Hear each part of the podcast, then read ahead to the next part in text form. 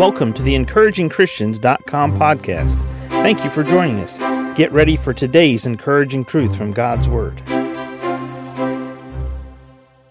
We all have goals in life, goals that we think um, they're the right goals for us, they're the goals that we want to accomplish.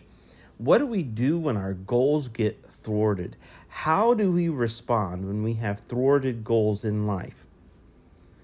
We're going to look at Genesis chapter 26 for just a minute. We're going to look at a character in the Bible. Really, in, in all reality, he's like a middle man. He's like the middle child. He's he's not the the one who got the prominent name and the big blessing. He's not the one who everyone named a whole nation after. He's not Abraham and he's not Israel. We're talking about Isaac.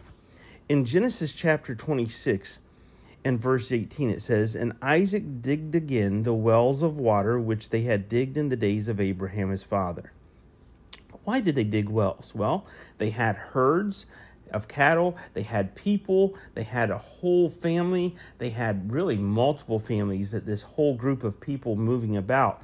They needed to be able to get the water because they were out in the desert areas and the water was what they needed for nutrition to sustain life. So they digged these wells of water. And Isaac digged again the wells of water which they had digged in the days of Abraham's father.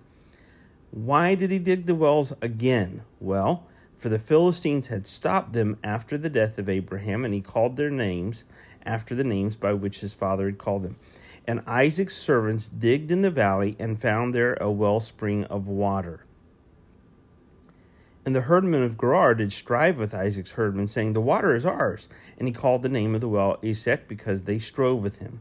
And they digged another well and strove for that also, and he called the name of it Sitnah. And he removed from thence and digged another well, and for that they strove not.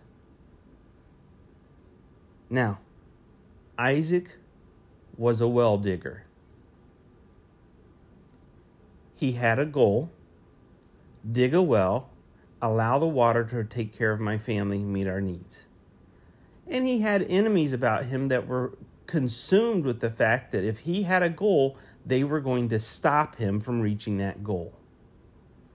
He just had to keep moving and find the place where he could dig a well where it wasn't going to happen. So, no matter how many thwarted goals he found himself facing, he continued with working towards his goals. Now, you and I, we get thwarted goals in life we, we find out that what we thought was going to happen isn't going to happen. We thought that promotion was going to happen, it didn't happen. We wanted a raise, it didn't happen. We thought that person was in love with us, and we found out the reality is they're not in love with us. They don't want to settle down with us, they don't want to have a life together. We have thwarted goals as human beings. How do we respond to those thwarted goals? Isaac's a good example for us because he kept digging the wells until he got to a place where he he dug a well, no one fought him for it. He could keep the well, it could take care of his family. When we get thwarted goals, we keep moving forward towards the goals. The goal post and the goal line may change, but until we reach the goal, we haven't finished. Don't let activities, people, circumstances, disheartening aspects of life keep you from reaching your goals. Focus on your goals, get your goals from God, focus on the goals, and then finish and complete the goals. Always work towards the goal. No matter where they change, the goal line to, keep working towards the goal.